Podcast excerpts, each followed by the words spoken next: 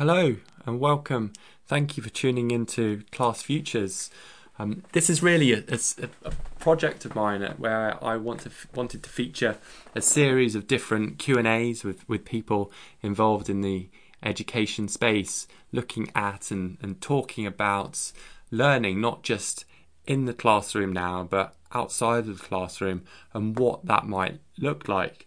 And really, I wanted to bring together the different people involved in that space, whether that's teachers, uh, educators, um, parents, pupils, the technology suppliers, and other partners who might be doing something to help shape the future of learning. Um, and to create a discussion, to create a community where we can talk about these different ideas. So, firstly, thank you and, and, welcome to, to Class Futures. In the first of my series, I've spoken to Ryne Anthony, who's Director of Innovation at a company called Flux Spaces. You can visit the website for Flux Spaces at fluxspace.io.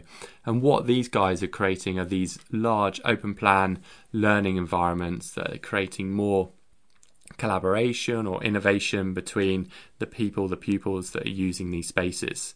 Um, so I really hope you enjoyed the, the first in the series of these interviews. And again, thanks for thanks for, for stopping by.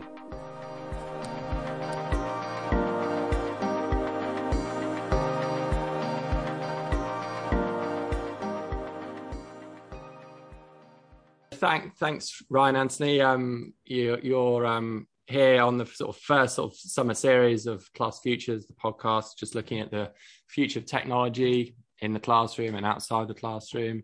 Yeah. What what that means to schools and parents and, and, and pupils. So yeah, you able to tell tell everyone a bit about yourself and um, Flux Space?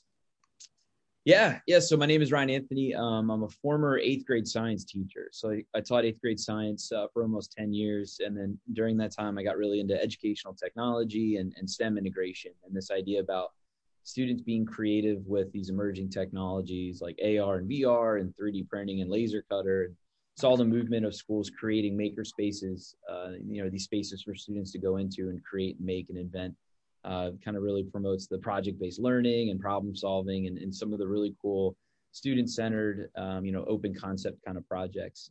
And uh, had the opportunity to make a makerspace at my old district where I worked at.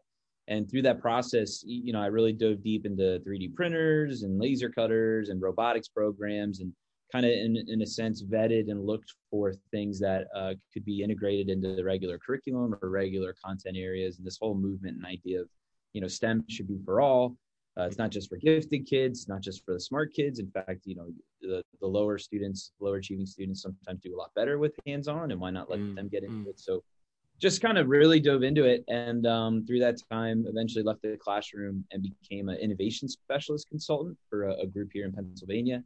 Um, and then that opened my eyes to, you know, there's different possibilities about what learning should and could be uh, through like some pretty cool partnerships and different products and programs that go in spaces. And uh, so long, long story short, uh, I met this man named Bill Corbett, uh, who had a whole bunch of, uh, you know, this big complex down in Norristown outside of Philadelphia, Pennsylvania, yeah. Uh, the Experience Center. And, and their main thing is they help clients create really cool, inspiring spaces uh, from furniture design, implementation. And, and he always had a focus of trying to get more into the experience, the learning experiences, and, and the spaces and what that can create for a, a learner and, and a school. Mm. Um, so him and I kind of partnered together. He mentioned, you know, just through talking with him that he had a large 10,000 square foot square foot space that he was looking to do something cool with. Wow. And I kind of floated the idea about, um, you know, and he, he wanted to do something STEM focused. And, and I said, you know, yeah, my background in maker spaces, you know, it'd be really cool. I have some ideas on how you might be able to utilize that space. And through conversations and working with the Corbett team and and meeting and being on some projects together, we kind of spurred up this idea of flux space. So this mm-hmm. idea about a, a, really cool, dynamic, active uh, experience center where students, teachers, educators, administrators could go to to see the latest and greatest uh, in emerging technologies and STEM education qu- equipment, and with the main goal of helping schools, organizations create better learning experiences for their students uh, and helping them demystify things like maker spaces and STEM integration. It's, you know, what's 3D printing and how is that going to bring a better lesson to my students? You know, what is laser cutting? Or I want to create a makerspace. I just don't know what it should look like, what it should feel like, and what projects should be in it. So what we do is we reach out and look for partners that have really cool technologies and, and that kind of equipment, and we vet them. Um, and then we say, you know, does this piece of equipment, does this unit, does this project really create a better learning experience for a student? And if it does, we partner with them and we help them build resources for it, unit plans, uh, you know, teacher trainings, all that. Um, so yeah, that, that's kind of how FluxSpace became born. Is let's focus on what the learning experience should be, and, and that takes products, programs, and people and mindset to do it. And that's what we want this place to to reek of every day. Yeah, I mean that's so cool that you've you've done that. Was it kind of there's a couple of things that you mentioned there, but uh, was that kind of a, a, bold move that you obviously you were used to be a teacher, so you left left yeah. of teaching. Was that how was that? Yeah, it, it was it was good. I, I love teaching. I also coached, um, but I was I was getting I don't want to use the term burned out because I think a lot of people yeah I think it was frustrated to the point where it wasn't fun anymore. Um, mm. Just because you know there was there was a real focus on testing and scores and and I felt you know that there was so much to learning and so much to education um, that you know I kind of went on this thing about you know I enjoyed teaching teachers more about like getting them excited about different ways to teach students. So yeah. the good part is I'm in a position now where um, students do come to me, so I still get that like you know it scratches that itch of being able to like help mm-hmm. students and work with them. But the cool part about it is it's not in the confines of a classroom. Mm-hmm. Um, it's more students coming here after school for coding clubs um, we're getting back to like entrepreneurship days and nights and networks for high school kids that are passionate about innovation and entrepreneurship coming to us and hanging out, um, where we're actually teaching them and learning just what learning should be a fun, dynamic. I'm passionate about something, I'm finding purpose in something without the confines of school. But then the really part that's exciting for me, the exciting part is that taking that mindset and that idea in theory and kind of showing schools that they could do the same thing, that it, you don't need a flux space building. It's going to help but yeah. the mindset culture and products and programs you can take back to your school and do what we're doing. Um, so it's been a really cool way to kind of celebrate awesome things that schools are going on. Uh, so for me leaving the classroom yeah it was, it was a real tough decision because i love science i love teaching i love the hands-on projects. But if i could be in a place that wasn't school but still be able to build those experiences for students and teachers in the community uh, that was a win. And, and that's the opportunity i had here with uh, corbett inc bill corbett and us creating flux space yeah that's brilliant That you've kind of you're living out that passion now and you have obviously the understanding of teaching to, sort of appreciate where they're coming from as well for pupils. Um, so yeah in terms of um,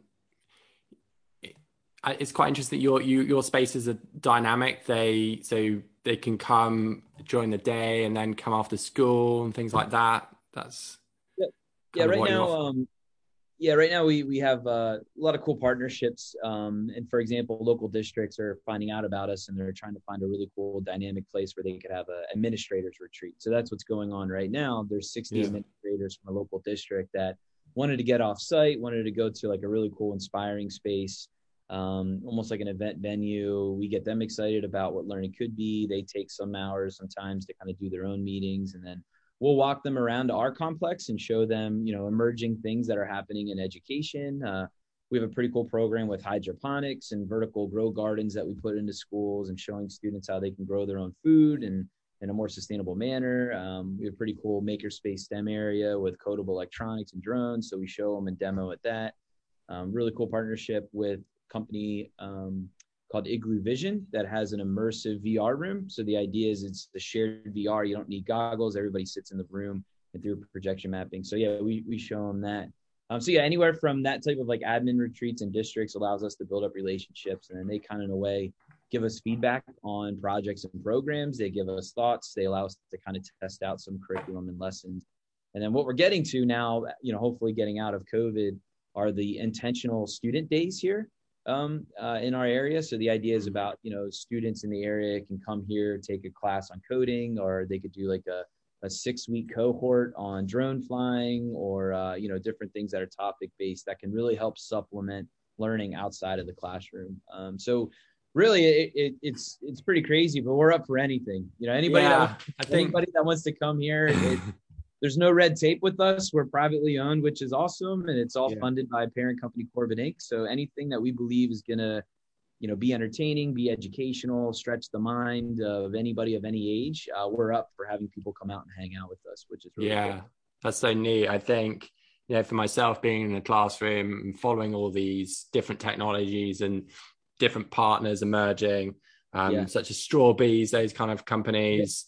Um, yep. you know, having that outlet where you can see this this technology in action, if you like, is yeah. really, really important. Um, and obviously you you've got that space where they can come in and they can get it's very hands on by the sounds of it and yeah well even for you as an educator you know a lot of times what we're getting requests on and this was kind of our goal is when i was building the makerspace at my school i always kept thinking like man it would be great if i could go somewhere physical and like try out these things before i bought them so the idea of like being able to go test something and see students using it or be able to kind of really imagine and picture what the learning process could be, what content I could cover. Because right now everybody's coming out with all STEM tools, right? And it can be kind of overwhelming and confusing. Like, yeah. what's the best 3D printer? How's 3D printing working? What are the continued costs? So our goal is to really demystify what the maker movement, maker space, what these innovations are in education, and make it very easy for educators and admin that might be on the fence about doing these or not.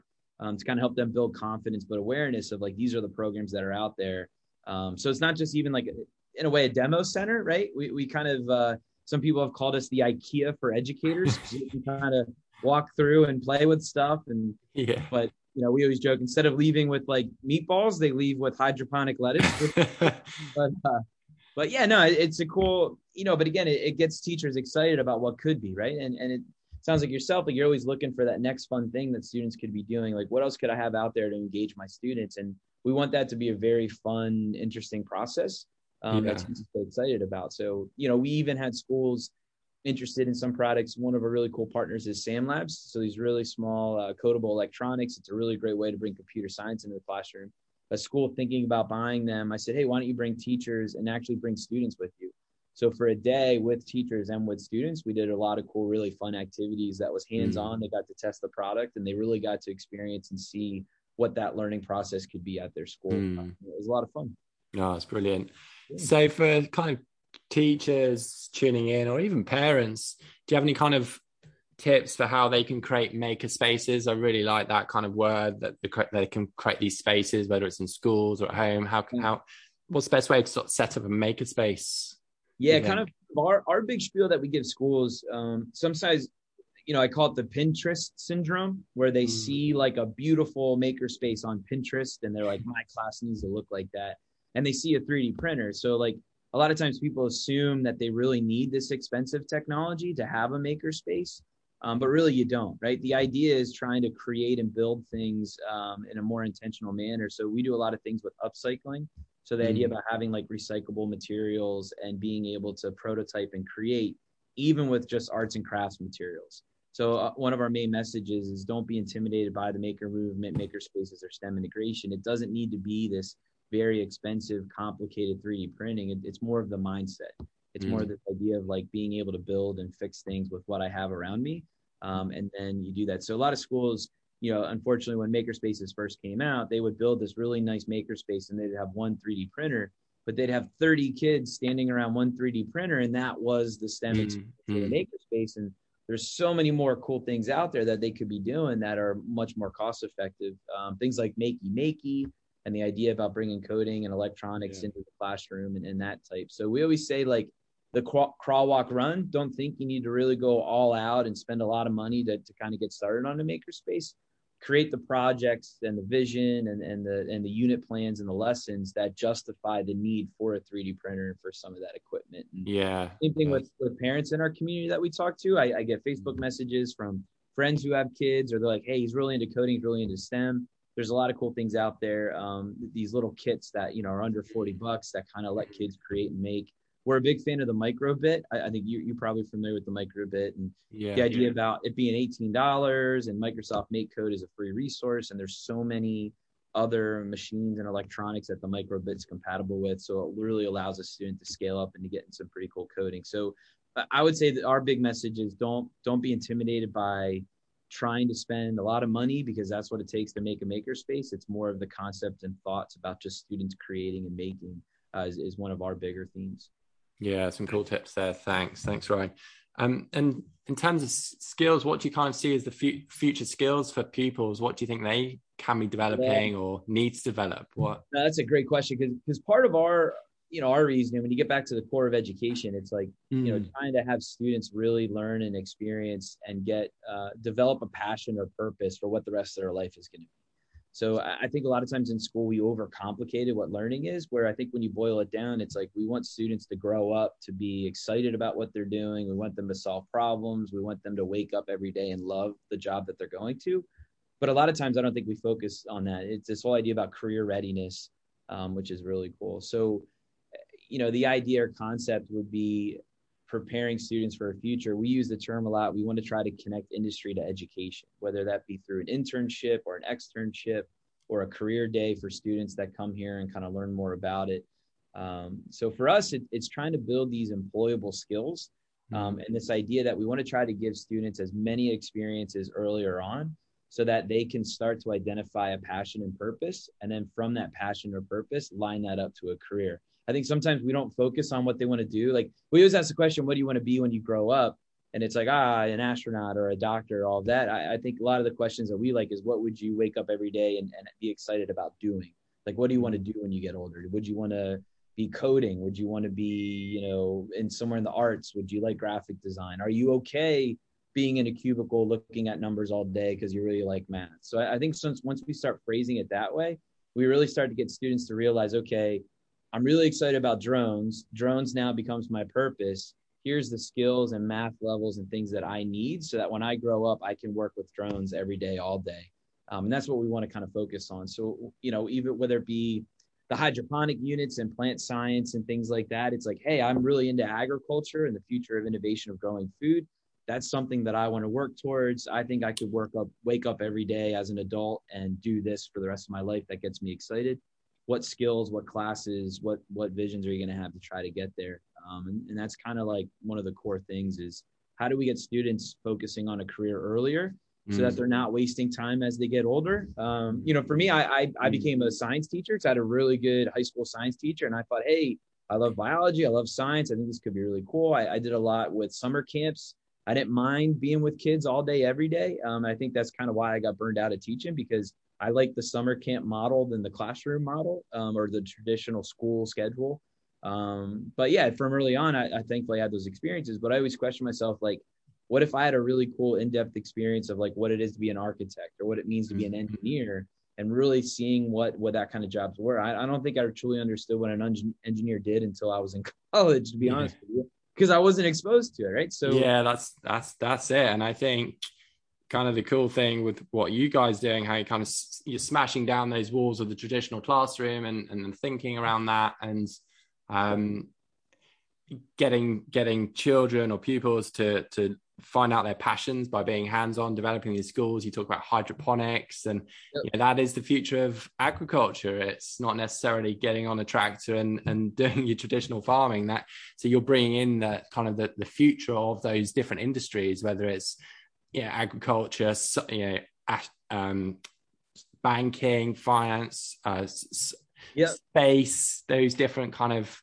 industries from you know, primary, secondary, tertiary, even quaternary. And I think yep. looking forward as, as a geography teacher myself, quaternary in the quaternary sector and the high tech sector is, is really, really important. Um, yep. And that's kind of changing a lot of the traditional primary industries. So by giving giving kids and teachers this space to explore that it's it's invaluable i think. And you, you sounds like you're creating fantastic memories for them as well. Yeah. Yeah it's great. We're having fun. And even the the whole coding and ai and robotics. So for example we have these you know little mini drones and we do these coding challenges with mm. kids show them that computer science isn't just you know websites or graphics or making apps on your phone computer science is this world of coding and programming robotics and drones to do this and we'll do some drone challenges with them but the really cool thing is our whole complex the whole corbett experience center is about 100000 square feet about 12 of that um, we rent out to a startup a drone company called Aslon. So the really cool thing is that we do these coding challenges with kids. We can point out the window and say, "Hey, if you're interested in this, these guys wake up every day and they do that and there's drones flying all over mm-hmm. the place they have a partnership with boston dynamics the robotic dogs outside and they're waking up they're 3d printing drones they're coding drones they're building them so it's a cool way for us to connect industry to education to say hey like yes, you're in school, you're trying to build these skills, but the goal and purpose and passion is you could have a job that eventually looks like that. And we do the same thing with uh, video and media production and graphic arts and design. I think for me, even as a teacher, we focus on the learning objectives and covering the state standards, but I think we we overlook the whole main purpose is really trying to give students this idea and kind of concept of what they're going to do with their future and how that's going to be exciting for them. I think needs to be one of the main focuses. So, and not yeah. just not just college readiness. Because yeah. to be honest with you, I think the big shift is there's tons of great jobs you don't need to go to college to, and there's tons of smart kids that don't need to go to college. The drone company is is a perfect example. They're hiring kids right out of high school. Mm. They're making a lot of really good money, and they're enjoying their job, and they're not in college debt. They don't need a piece of paper to kind of do this industry. So I think it's this. I don't want to say revolution, but this transformation in maybe we don't have to force kids to college. Maybe we just got to try to figure out what career they want to get to and show them what path they want to do. Yeah. Which, which, is a little scary for some parents. I get it. But when you start mm-hmm. thinking about it, like why waste the years and money uh, in an education when you could go to these other programs and, and be really, really efficient and have a lot of fun uh, and start making some money in, in a passion or career that you're really excited about. Yeah, and I think that's the great thing about the sort of space we're in right now, Ryne. Is kind of we're you're challenging a lot of the traditional norms, um, and that's that's incredible. So, yeah. listen, yeah, we've been speaking for nearly twenty minutes, I think. So, thanks so much. I'm going to wrap it up now, and just um, really looking forward to following the journey of um, Flux Space and seeing you guys yeah. develop. And I'm sure we'll be chatting again in the future. But yeah, yeah, definitely. I, I, appreciate the opportunity. This was awesome. Thank you. Yeah.